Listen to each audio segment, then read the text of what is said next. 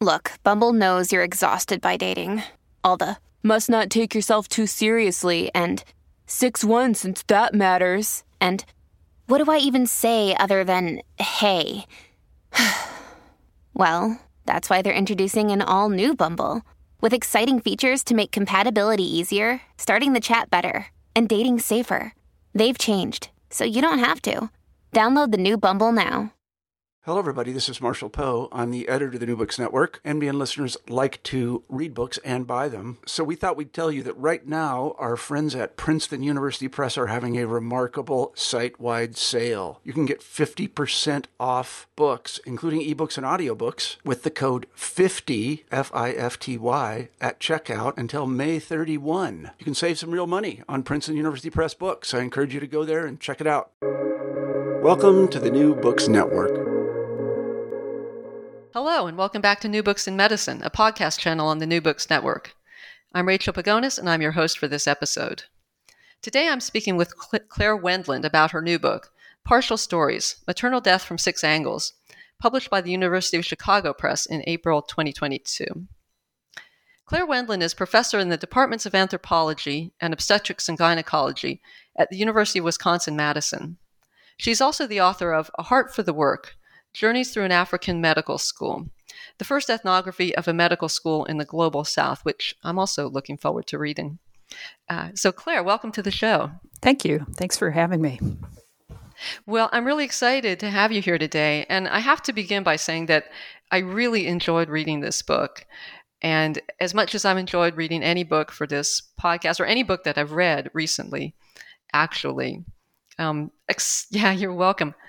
I'd say accessible is probably not the right word, but it's it's a book that to me speaks to the reader's humanity at least as much as it speaks to their intellect. And I really wanted to know what was going to happen next, even though you say in the introduction that every chapter can stand alone, but still I wanted to know what I was going to find out next and what you were going to tell us next. And I, I really cared about everyone who appeared in the book. The, you know, the women who died, the women who had pregnancy problems, but but also all the people that were trying to take care of them. So, um, yeah, it, it's an academic work, but I think it speaks beyond academia. Uh, so, just to begin, Claire, uh, back to you. Would you tell us a bit about your background and how you became involved with birth and death in Malawi? Sure. Um, I'm now a medical anthropologist, so I study the ways that social structures and cultural practices affect people's health. But that is a second career for me. My first was as a doctor, and that's what originally brought me to this topic and also what originally brought me to Malawi.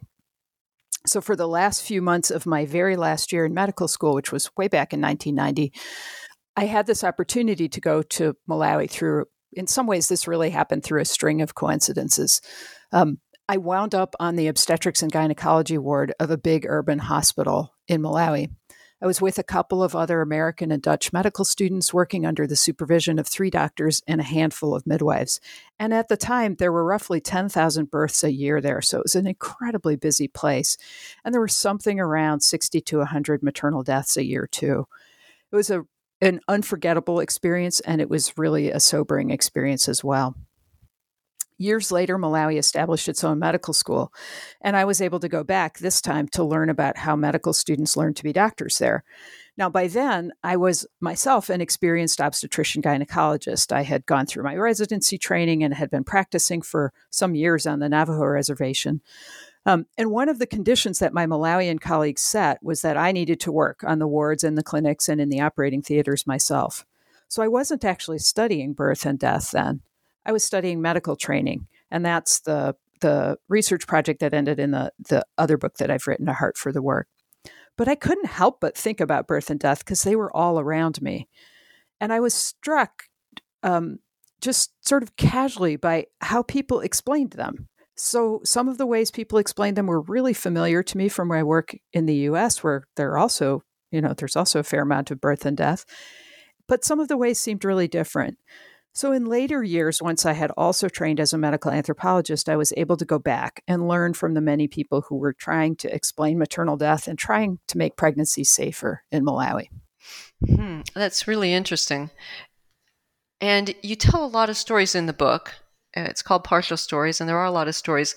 Uh, and indeed, they're very partial in the sense that often we don't have a lot of facts about the women or what happened to them. And sometimes we don't even know the outcome. Where did the woman go, for instance, and did she live or die? Um, so that's one sense of partial. But as you show in the book, the idea is more nuanced than that.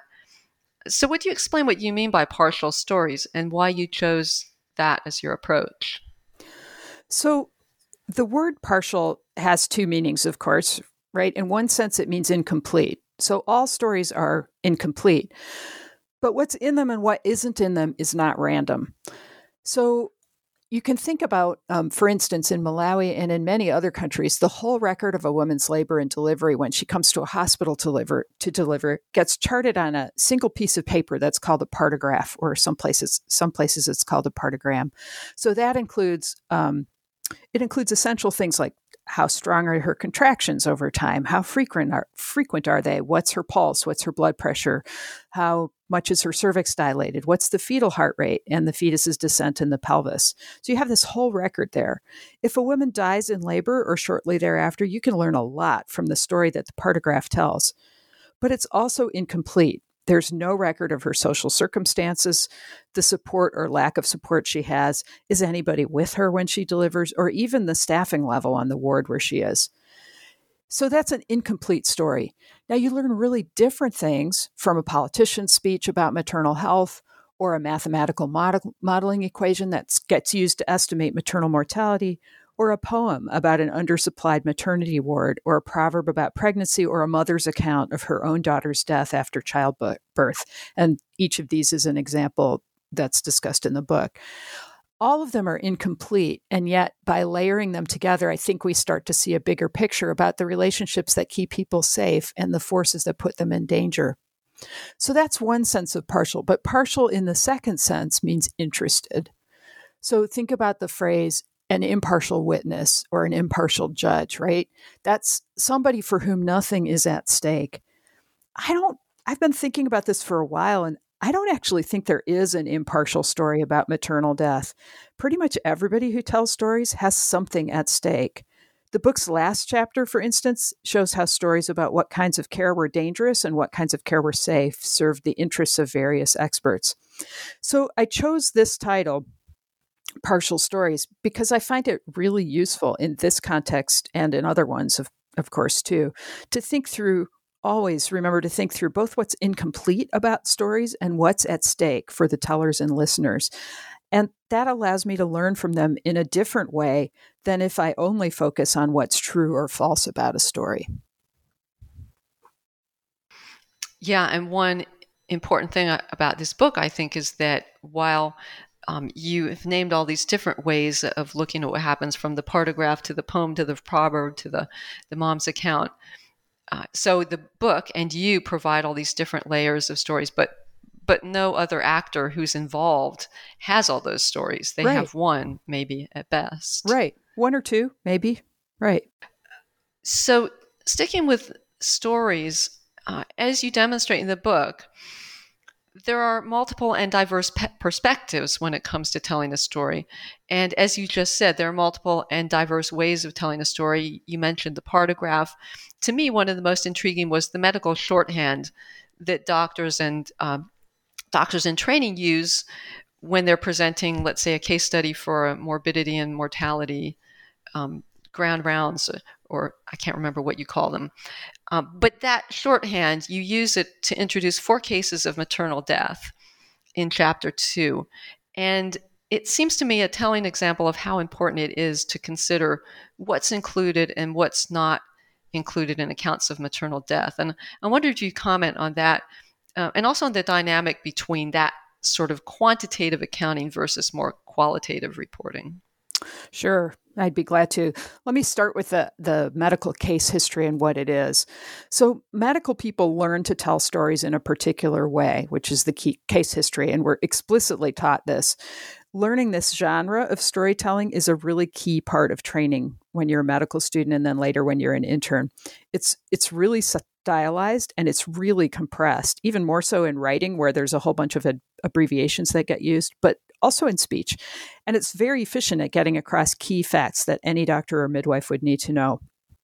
So let me give you an example of this. I might say, for instance, this patient is a 25 year old G3P2 at 12 weeks EGA by LMP who presents with vaginal bleeding, unstable vitals, and an open os. So that's a case history. It compresses the whole story of an impending miscarriage. It's one sentence of medical jargon, but the person who understands that jargon instantly knows what kind of medical interventions are needed and how fast. So in this case, very fast. But it leaves out a patient's social, political, or economic world. And in fact, it also leaves out the social, political, and economic conditions under which the doctors and midwives and other staff are functioning. So I don't know from this case history how likely it is that the patient might have sought out an unsafe abortion, or whether she'd first gone to a traditional healer for care, or how long it took her to reach help once she started bleeding, or whether it's going to be possible to get a blood transfusion rapidly. I don't know whether the operating room is functional. I don't know whether anybody came with her who can help her get the medications and supplies she might need. So, this case history is super useful. It's a useful genre of story. But like all the other kinds of stories, it's partial. So, if you're trying to understand patterns of death from case histories, you're going to miss a lot. You're going to miss a whole bunch of factories that are, in fact, key to determining who lives and who dies. So, this I think relates to the other part of your question about the dynamic between quantitative and qualitative reports. Even case histories they do have a bit of both, right? The metrics that are typically used in reporting about maternal deaths, so, are purely quantitative. So, you've probably heard things, well, I know that you've actually just read things like Malawi's maternal mortality rates are more than double the world average. Or you might hear maternal mortality in the US has risen dramatically in recent years, and Black women are three times more likely to die than white women. These quantitative measures, these numbers, are really important to understanding who is dying where but the qualitative accounts can also teach us something about why. So, here I think an example from the US is helpful. The work of journalists and anthropologists was critical in turning attention to the role of racism, American racism in general, and medical racism specifically, in maternal death and injury for Black women. So here I'm thinking, for instance, of Dána-Ain Davis's work, Reproductive Injustice, and there was a great uh, series of reports by ProPublica reporters um, on maternal death back a few years ago. And both of these drew attention to processes that happened inside hospitals and outside in the social world that were just invisible in statistics and also invisible in case histories. So it's really important, I think, to have both the qualitative and the quantitative. We can study them both critically, and we can use each of them to examine the other more closely and to fill in the pieces that the other one doesn't have. Hmm. Uh, that's fascinating. And, and some things you just mentioned there just is there a possibility of getting a blood transfusion? Is the operating room working? Did the family, whoever comes with the woman, bring supplies they need? That brings up how much resources were a problem in these stories. And in chapter four, uh, which is called Abundant Scarcity, you discuss how medical enclaves limit access to effective care in almost, it seems like, random ways. And one striking example was transnational clinical research. I know certainly in Europe and the US, we tend to think of these tr- international research projects as benevolent, doing a good thing. But would you give an example of some of their effects on the ground and how it's maybe more ambivalent? Yeah, I'd be happy to. Um, they're complicated, right? So, international research efforts, like international humanitarian projects, which with which they're often entwined more than you might think, they've been really important in Malawi. So, in chapter four, I describe some of their effects. So, for example, a project run, a research project run by Doctors Without Borders that was at once a research and humanitarian endeavor demonstrated very clearly that poor people could take antiretroviral drugs and have good outcomes for HIV. That demonstration was critical. It helped to convince funders that these medications could and should be used in Malawi and so similar places. But in many places where resources are lim- limited, research projects and humanitarian aid sites become the only places to get certain kinds of care. And that can be problematic in a number of ways. So, for instance, if funding is short lived, as it often is, it often runs on these short two or three year cycles, it can strand people without care. So I'm thinking here of a project on cervical cancer screening that came to an end with no provisions for follow up in place. So now you have women who've been told they have an abnormal cervical cancer screen that needs follow up, but there's no way to get it. Or can mean that people in one town can get medical care that is simply unavailable to people in another town. This isn't, by the way, limited to medicine. It also means commonly that poor girls can get scholarships to go to school, secondary school, but poor boys can't. So these enclaves of care create a lot of inequities and uncertainties and tensions. But I can't condemn them out of hand either. Over time, some of them mark out pathways for what's possible, and some of those possibilities then reach much larger communities. So, one good example of this from Malawi is the Ministry of Health in Malawi pioneered a lower cost way to deliver HIV treatment to pregnant women. The technique was tested in enclaves in a couple of districts. Then it was expanded to the whole country over the space of a couple of years, and it's now used in many places internationally. So it's made a huge difference for many families, and it started in a research enclave. So these, you know, they're ambivalent and complicated phenomena. Hmm. And I think particularly eh, throughout Africa that is true. But I think isn't it also true in the U.S. that research creates enclaves of access to care for people? I'm thinking of cancer patients, for instance, who absolutely if they're yeah if they're well connected and well switched in, they may have access to all kinds of uh, possibly groundbreaking research. Right. And uh, not not even just cancer patients, right? So in my own town here in Madison, there's a um, oh man, I'm forgetting the term that it's called, but it's basically a it's it's a corporation that manages uh, clinical research projects and basically if you're super poor or you're homeless or you're a grad student who doesn't have a lot of money and it's summertime or right you can actually go and sign up for a research project and you'll get you know you may get some medical care you will get some screening testing etc so it's a research project but it's also sort of care right? Yes yes and i think that's the only way that some people are able to get care uh, another condition i'm thinking of for is depression. Yeah. Yeah. So oh. you've probably gotten the the the recruitment emails right um, do you have a kid with depression or do you have depression yourself? Come sign up for our study and we'll, you know, give you free investigation. Yeah, exactly. Well, there's something else about this research projects I just touch on because you mentioned the the medical imaginary connected to oncology research. Um, that idea that there is just over the horizon, we're going to end cancer. You know, as as many of the big uh, care and, and treatment and uh, research institutes will say, uh, you know, MD Anderson is is going to stamp out cancer, and of course, um, that's that's the the holy grail, maybe. But I think a lot of patients go into it, maybe researchers go into it, thinking that that's around the corner, and yet, as you say, so often. A lot of those things just don't work, or they don't work for the majority of people in the study. Right.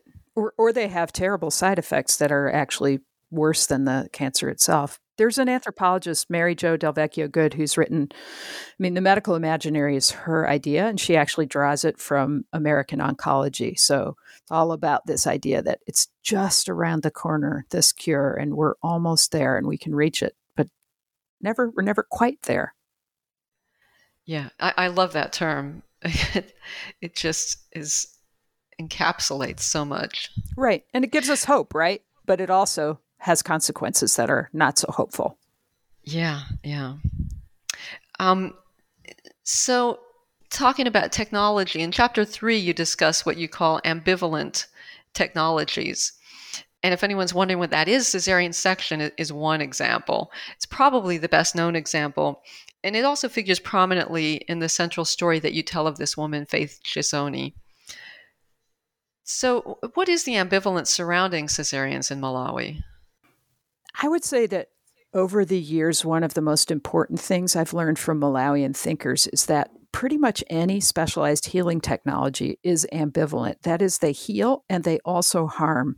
So, in the chapter, I'm making this case for a particular herbal treatment called Mwana Mpepo, which is very helpful and also quite dangerous.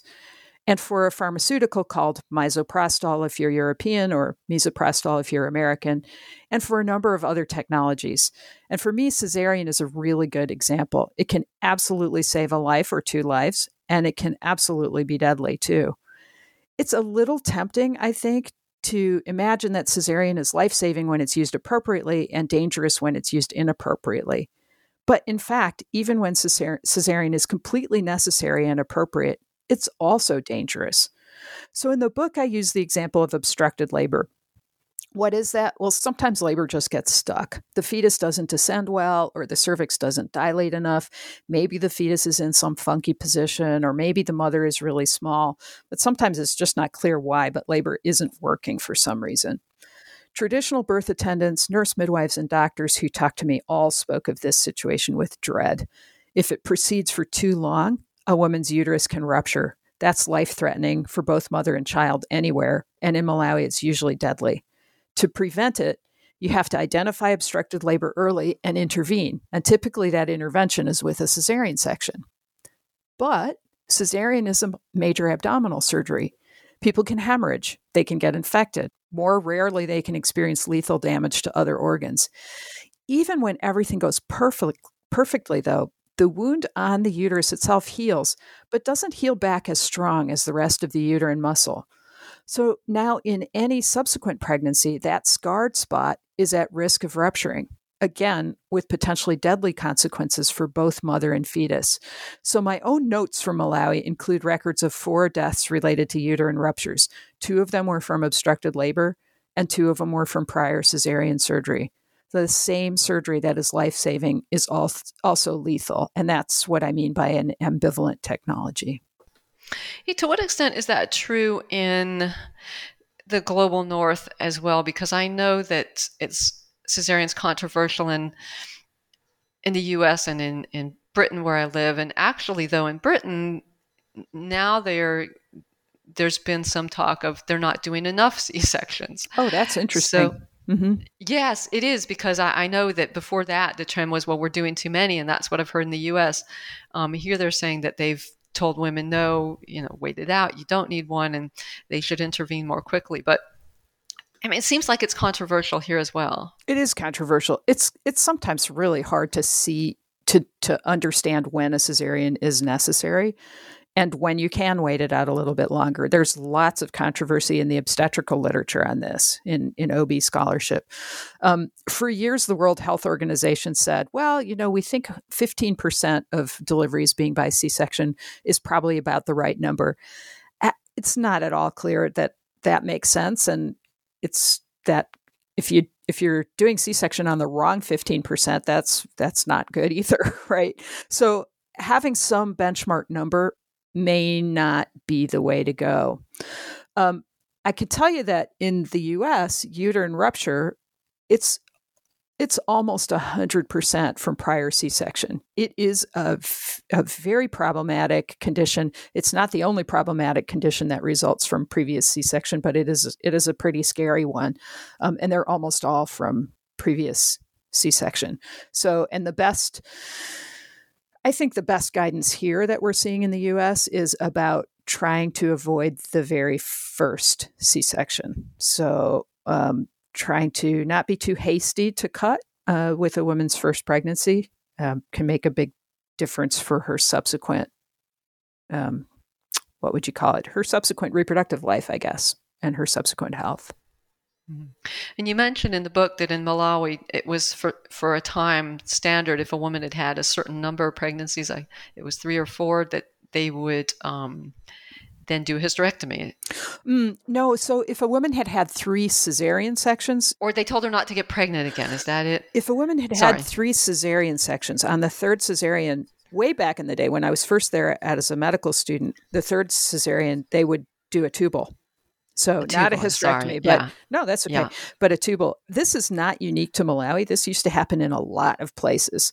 And then over time that got to be more controversial and, and, I, I don't have any proof of this but I, I think that part of it becoming controversial is for a long time most of the obstetricians who were in malawi were europeans and as the as now they're almost all malawians um, some people from elsewhere, but almost all Malawians. And it, you know, I think the Malawian doctors were less likely to feel casual about about their fellow citizens' fertility than the Europeans were. So uh, I would say now it's much more common to strongly encourage a woman to have a tubal with her third cesarean, just because the risks of uterine rupture in a subsequent pregnancy are really high. Um, but but it's extremely rare to do that without consent now. Interesting. Um, and w- would that be true um, in the U.S. as well? I, women are certainly counseled to about the dangers of a of a repeat of of um, continued pregnancies after the second or third cesarean. Um, but you know, I don't think I don't think the degree of um, urging people to get a tubal is as strong in the U.S. But that's also in part because the likelihood of someone being able to start into labor and go immediately to a hospital is is better here in most places.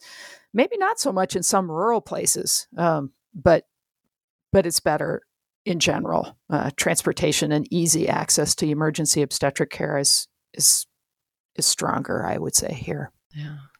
Um, so numbers, you, you're really good with numbers, um, and I was impressed, particularly by the chapter on epidemiological assessments, which is called Countless Accountings. And one thing I liked about this chapter was you both used statistical rigor and you dismantled statistical rigor in it. Uh, and what jumped out at me most was the section called Estimates Built Upon Estimates which followed a detailed explanation of some intimidating, at least to me, mathematical equations. And the point was that all those carefully calculated numbers in the equation and the numbers those numbers were based on were not direct measurements, but they were estimates, which was kind of an eye opener to me. Um, so, if you could sum up, Claire, what effect does all this estimation have on real world outcomes? So, by the way, those equations are intimidating to me too, but one one part of the point of the chapter is like, you know, we obstetricians, we anthropologists, we we ordinary citizens who want to understand this, like we need to not be intimidated. You can you can take them apart piece by piece. You can talk to a friendly epidemiologist who will explain this stuff to you and you can think about it. So I think paradoxically, the estimation creates a false sense of certainty so people who are close to the production of these numbers know very well how uncertain they are. They write about it in methods papers in statistics journals. They write about it in the online web appendices in medical journals that not very many people read. So the uncertainties built into this estimating process are not secrets, not at all, but they are kind of buried in these alarming looking equations and in technical language in obscure journals. So just one step away from the production of these numbers the numbers start to look like facts. Public health experts say that what counts is what you count. Quantitative figures, even when they're really wobbly numbers, estimates built from estimates, they look like counts, and so they count. They draw attention to certain problems. They shape policies and interventions. They determine funding streams.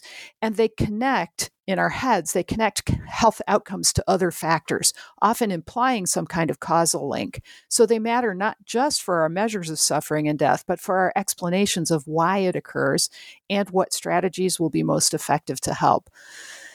So that's all pretty abstract. So maybe an example would be useful for this in some of the equations used to estimate maternal mortality in Malawi, percentage of facility birth is an input into the equation. In other words, use the proportion of births that happen in hospitals out of all births, which is, by the way, an estimate, that proportion, to estimate the number of maternal deaths. But then the number of deaths is used to argue for the importance of facility births. That's circular reasoning. That's a tautology. But unless you look pretty closely at the equations, you don't recognize that this circle, circular reasoning is happening. And you can quite reasonably think, hey, if we just get more births into hospitals, we're going to solve this problem. Meanwhile, there are no measures, not even estimates, of women's autonomy or of sexism or of medical racism or obstetric violence. And so a whole bunch of things that might very much matter for maternal survival are nowhere in the equation and won't affect the estimates at all. Yeah, it's like when I used to get uh, surveys from my healthcare provider when I lived in California and after I'd had a hospital visit. And I would be so annoyed because I'd say, You're asking me the wrong questions. Right. I have a lot of things I want to say to you, but you're not right. asking me those questions. Right.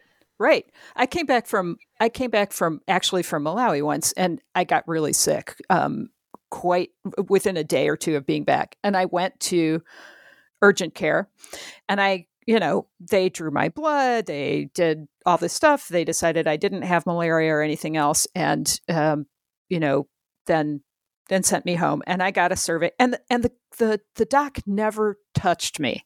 I mean, no physical exam whatsoever. Nobody put their hand on my abdomen to see if I had abdominal pain. I mean, none of the stuff that I think any reasonable physician would do. So I got the survey and I was like, and it was like, did they greet you? Did they ask your date of birth? Did they, you know, were they nice? I'm like, yes, they were nice, but it was right. crappy medical care. so, and there's no place exactly. to comment on this. So, yeah, exactly. That's a good example. Yeah, a few open-ended questions would help, or right. just just boxes for right. comments. Right. Yeah. Um, but but that's really important, you know, the statistical thing, because as you say, that's what all policy seems to be based on, and decisions seem to be based on, and and it's kind of frightening to think that we're not really most of us are not really thinking about what's behind those numbers or don't know. Right. That's why this can't these kinds of important decisions i think can't be left to one category of expert. It's just you know, you have to tackle complex problems from a set of, um, from a diverse range of perspectives. And that's part of what I'm trying to do in this book, but I think it's, it's applicable to many other problems as well. So, one thing I wanted to get to is a theme that runs throughout the book, and that's the tension between various forms of maternal care and their status as relates to what we might call professionalism. For instance, there, there are doctors, there are nurses, there are medical personnel with various degrees of training, and then there are other non medical personnel with various approaches and various degrees of training as well. And you really delve into this in chapter six, which is called A Fragile Authority, another really good name. Uh, when you tell the tale of the rise and fall of traditional birth attendants, or TBAs as they're known, uh, I found those really fascinating, and I wonder if you tell us what happened with the TBAs. You know, who they were, what happened with them, uh, and also their effect for better and worse on maternal health care. Sure, uh, but I have to warn you, this is a long story. Oh, go um, ahead. I, I'll I'll try to keep it to the more abbreviated side, but in the 1970s, not when you think about this, this is not long after a wave of decolonization in much of Africa. So lots of newly independent states trying to develop and design their medical systems. Demand for medical care at birth was high, and money for training nurse midwives and doctors was quite scarce. So, one widely promoted scheme for resolving this dilemma was to train village women in the rudiments of safe maternity care. The assumption was that there were these people already out there who were attending births. These were people who got the label traditional birth attendants, or TBAs for short. That's a label that was uh, made up by the World Health Organization. And then the idea was that if you taught these TBAs how to do what they were doing more safely and also how to identify problem cases that ought to deliver at a hospital, they could become the first line of safe motherhood, especially in rural areas, and they'd probably be more culturally appropriate too. So the World Health Organization had a lot of enthusiasm for this kind of approach, and it was promoted especially in Africa and Southeast Asia. In the late 1970s and early 80s, Malawi became a pioneer in TBA training with really ambitious plans to train and register with the government every traditional birth attendant in the country. The plans were complicated. They were never really implemented fully. It was really hard to pull off. And when you think about it, the same conditions of scarcity that created the need for trained TBAs also ensured that there wasn't really enough money and there weren't really enough people to do it thoroughly or to follow up carefully. So, over the decades that followed, dissatisfaction with the TBA programs grew among medical staff. A few of the people, a few of the medically trained people who talked to me about maternal death said that the existence of TBA training programs made it possible for officials to say, look, look, we're doing something about safe motherhood. But without doing the necessary but much more expensive things like training enough nurse midwives and supplying hospitals and clinics effectively. So, about 25 years after the programs had begun, the person who was president then suddenly announced that traditional birth attendants would now be illegal and all training programs would stop. That ban was reversed two years later, but the links between TBAs and hospitals, which in most areas were already not terrifically strong, were now entirely broken by that two years of a ban. And the work of the TBAs was left in legal limbo. So, in some um, in some districts, they were still illegal. In others, it was not clear. In others, they were tolerated as long as you weren't too open about it. So this left a really messy situation. Rural hospitals, meanwhile, had not been strengthened. There still weren't nearly enough nurse midwives trained. But now, in many places, a woman could be fined for seeking out a TBA, and a TBA could be threatened with jail for helping a pregnant woman. So the Malawian scholar Evelyn Chitsabanda found in the, that in the district that was probably most famous for its efforts in safe motherhood, that probably handled this most successfully, nurses still described many more babies born on the way to clinics and hospitals, many more so-called floor births, so unattended births inside clinics on the floor. Former traditional birth attendants, meanwhile, described how awful it was to turn away women who obviously needed help or to help them secretly and in fear. Since the ban, it's true that the proportion of births that happens inside facilities has really shot up in Malawi. It is not clear that this help delivery becomes safer, though. So, my focus in the book's last chapter is actually on the role that stories about dangerous care played in this whole set of events. TBAs that I talked to, some of them blamed hospitals for insensitive and uncaring care. So some of them told stories about too much cutting, whether cesarean or episiotomy. Others told stories about women who went to the hospital but were neglected there, had those floor births, right? Unattended births inside the hospital. Meanwhile, some hospital workers and many policymakers blamed TBAs for dangerous practices and justified those fines and bans with stories about unsafe care and dangerous herbal treatments. So, in this case, stories really legitimated some people's authority and undermined others. And so that was the 1970s. Was that connected to the Alma Ata Declaration? Um, I think it was. So the Alma Ata Declaration, um, which is 1978, right? Um, it part of the part of the part of the principle of the Alma Ata Alma Ata Declaration was that robust primary care delivered to everybody was going to be the key to achieving health for all by the year 2000. Um, and in many places, TBAs were considered to be part of this primary care network, maybe a sort of peripheral part, like, right? A sort of a borderline part. Are they medical or are they not? They were always this uncomfortable category, um, even in the countries in which they were used the most successfully. Um, but yeah, it was connected, I think, to the Alma Ata Declaration. In Malawi, certainly the timing was very much uh, was very much connected to it. Mm-hmm. It made me think of the barefoot doctors of Mao's China, um, which was kind of a, similar initiative, but much broader. I mean, it was very, very broad in China and um, but very highly promoted and eh, on the international public health arena, it was very highly promoted. Right. We're um, seeing some of this promotion still, I think. There's, you know, the the 1 million community health workers project um, uh, there's a lot of focus well there's a, there's been a lot of focus during the pandemic on the importance of community health workers and community health workers are super important and there are also a lot of issues about um, hmm, how can I say this? So sometimes I think I think some policymakers see community health workers as important because they're very cheap, uh, potentially even free. If you can get community health workers to volunteer, so Kenny Maes has written about this in Ethiopia. Um, you know, the idea is that they'll have um, elevated social status from volunteering as community health workers without incurring costs for the government. But it's a lot of work to be a good community health worker, right? So in Malawi, the community health workers are are are mostly now th- these this stratum called health surveillance assistants, and they are really hardworking. They do a ton of work. How much training do they need? How much backup do they need? How are they to be supplied? What is beyond their purview, and what should be within it? All of these are really complex complex questions. I don't think they're easy to answer. Um, so I don't think that this uh, is really a magic bullet solution. It, but there's a reason for the longstanding focus on community health workers, and I think this is you know, something that still that still needs more thinking, and maybe we can learn from both success stories and and stories of failure. Hmm.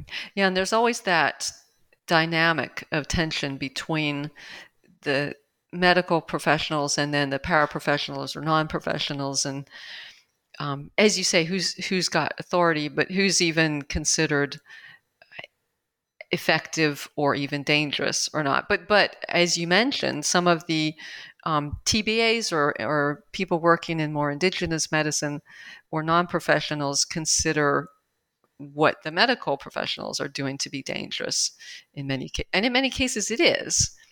It may be more effective also, but it's probably both more dangerous and more effective in a lot of cases. Yeah, I mean, I th- there's a huge variety of care provided by medical providers and a huge variety of care provided by TBAs. I mean, I spoke to some TBAs in which for whom I was thinking like, ah, you know, if you had good backup, I would send my sister to you. You know, they were they were so experienced and so so wise. And I spoke to some TBAs that I was like, oh dear God, right? so the, the obstetrician side of me was very frightened by what they were doing. But the same is true of the medically trained people. There's a huge variety of care that happens under the uh, that happens under doctors and nurse midwives too. It's really really varied and some of it is superb and some of it's not so great. Yeah, and then it's hard for the um, the patient or the layperson to know when there are so many different forms what's what's the right thing to do? What's the optimal or the best thing to do? Right. I think this is really hard and i think this is hard everywhere. This is not a malawian you know a uniquely malawian phenomenon at all. It's a, there's a very similar set of questions that go into deciding you know where and with whom one might want to give birth here in wisconsin yeah, I don't know if it's an increasing number. It seems like possibly um, an increasing number of experts who are out there who are offering all sorts of health care, including certainly fertility and, and uh, maternity, birth doulas, and other kinds of people. Yeah. So that just brings me back to danger or safety and one thing I felt really strongly while reading this book uh, was a new sense of how very precarious pregnancy is. And I, I think anybody who's been a, involved in pregnancy or been pregnant themselves has a sense of the uncertainty that's there and the worries that occur. But this was a, a lot more than that. And in fact, many authorities throughout the book warn that to be pregnant in Malawi is dangerous. So I get to the end of the book, and I have to admit, I felt a bit turned on my head because I get to the last two pages, and, and you emphasize that, in your words, most births happen smoothly. Uh, and you say that cumulatively, the stories presented here risk creating a false picture of birth as inherently dangerous. Uh, so, my question for you is as an OBGYN and medical anthropologist, what is your sense of the balance between potential risk and potential joy in pregnancy? And I guess I'm speaking more from a kind of collective social standpoint than from an individual standpoint. Yeah, this is, first of all, I'm sorry for turning you on your head. Um, it's such a great question, and it's also a complicated one. And I, I think I think it really has everything to do with my own partiality and limitations as a storyteller. So, as an obstetrician, I was trained to look for danger, to avert it wherever possible, to manage it where necessary. And I think I got pretty good at doing just that. But the risk is when you're trained to look for danger and your professional identity is built around managing it, you might start seeing danger everywhere. So, whether you're an experienced obstetrician or an experienced traditional birth attendant, you might start to intervene where it isn't actually necessary. Sometimes you might even cause dangerous situations with your own interventions. So we say that good midwives and obstetricians have good hands. So that means hands as both diagnostic and therapeutic tools. We know how to interpret what we're feeling through our hands and to use our hands and sometimes our scalpels and sutures and other tools to solve problems. But to be a good midwife or obstetrician, you not only need to have good hands, you need to know when to sit on them, to do nothing, to just watch and wait. And for many of us, that's a much harder thing to learn. The truth is that the great majority of births go well. There is some fairly decent data that suggests that even without any skilled medical care at all, more than 99% of women can be expected to survive childbirth. Add skilled medical care, and the odds get much better. In the safest places to, to deliver in the world, which are currently in Northern Europe, both maternal and newborn death are almost vanishingly rare. But even now, when I'm talking as an obstetrician about how most births go well, I'm talking about how many people don't die, which is a pretty impoverished definition of things going well. So maybe it's inevitable in a book about maternal death, but I think in the focus on safety and peril here, I kind of left joy out. Those last two pages that startled you were me saying, wait, wait, but birth is also just a remarkable and amazing thing. There's really no more fundamental process in human life. It's how every one of us got here. And yet, it's also this astonishing thing to do. One person becomes two people through this process as a woman grows an embryo and then a fetus inside her own body from her own body and then delivers a newborn into this world. It's wild. I've seen this countless thousands of times and it never gets old. I mean, having a child is a vital part of becoming a full adult in Malawi and in many other places. A new baby is something that everybody, somebody that everybody celebrates, and the new parents are celebrated too. So that celebration or that joy looks different in different places, but it is there in every community. I think as an obstetrician, I'm probably too focused on danger. And as an anthropologist, I'm reminded again and again of how transformative and how powerful birth can be. So, you asked about collectively about the balance between potential risk and potential joy collectively for communities. And I was thinking about this, and maybe at its best, our knowledge of the risk of pregnancy and birth and our knowledge of its joy can lead us collectively to greater respect for the people who do that work, not to police them and constrain them and devalue them, but to support them and respect them as they do this remarkable and essential thing. It's a really brave act to step out there into the unknown and the unknowable. And every single pregnant person is taking that brave step. That's really amazing. Hmm. Well, that is a very inspiring way to end, Claire. Uh, and you know, it's interesting to see the the I don't know if it's a struggle, the dialogue between the the doctor and the medical anthropologist in you. Yeah, it's an it's an interesting it's an interesting sort of binocular vision, but I, I appreciate it. yeah. Um, so we've already taken up a lot of your time today, Claire, but I did want to ask you what you are working on now or what you're about to work on next. Well, I am. So this book took me a really long time to work on, and in part that's because you know life and other things got in the way, and in part it's because it was pretty sad to work on. Um, so I'm in the very very early stages of two other projects, which are almost too unformed to talk about, but um, and we'll see if anything comes of either of them. But one is I'm I'm in the early stages of working on a medical anthropology, a very short book about the core ideas of medical anthropology that I think are useful for clinicians. So, something that medical students or residents or doctors could use. I think we have a few ideas in anthropology that I've found super helpful. Um, and this could be something that other clinicians could find helpful too. So, early stages on that one. We'll see if anything comes of it. And then the second thing is with a couple of colleagues, I'm working i'm i'm starting um, well we're really designing in the design phase of a project to gather stories about what makes um, what makes life livable? What makes a space inhabitable on this increasingly threatened planet? So, what makes home habitable? And to design scenarios related to this about the how we see how we chart our paths into the future right so what kinds of things can we do as communities that will lead us in different directions towards making the planet more habitable for ourselves and others I think you can probably tell by the very abstraction of that description that it's in a super early stage. But um, but I think it's an and we potentially have some interesting questions to ask, and I'm sure if we get to do the project, we'll learn cool things about how people are thinking and telling stories. That sounds like a very big question. Yeah, or I think so questions. yeah, like the, the the world imaginary. Right. Yeah. Um, but I look forward to hearing what you find out. Thank you. But yeah. might be a so, might be another decade. Yeah, well, it sounds worthy of a decade if if the world can wait that long. We'll see.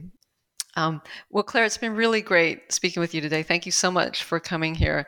And I want to remind everyone the book is called Partial Stories Maternal Death from Six Angles by University of well, from University of Chicago Press by Claire Wendland. Uh, and it's really a moving book to read. Thank you, Rachel. And th- thank you for these great questions that you asked today. I enjoyed our conversation.